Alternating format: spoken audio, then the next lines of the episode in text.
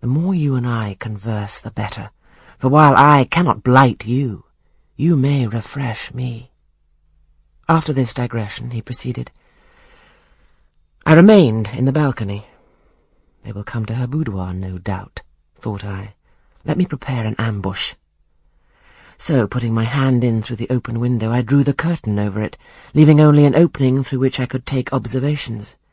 Then I closed the casement, all but a chink just wide enough to furnish an outlet to lovers' whispered vows.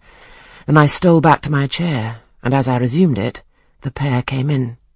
My eyes were quickly at the aperture.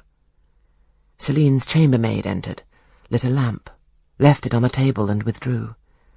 The couple were thus revealed to me clearly.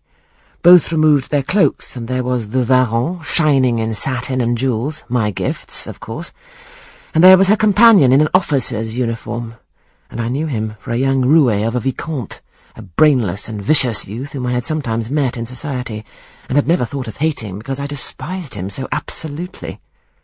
On recognizing him, the fang of the snake jealousy was instantly broken, because at that same moment my love for Celine sank under an extinguisher. A woman who could betray me for such a rival was not worth contending for. She deserved only scorn. Less, however, than I, who had been her dupe.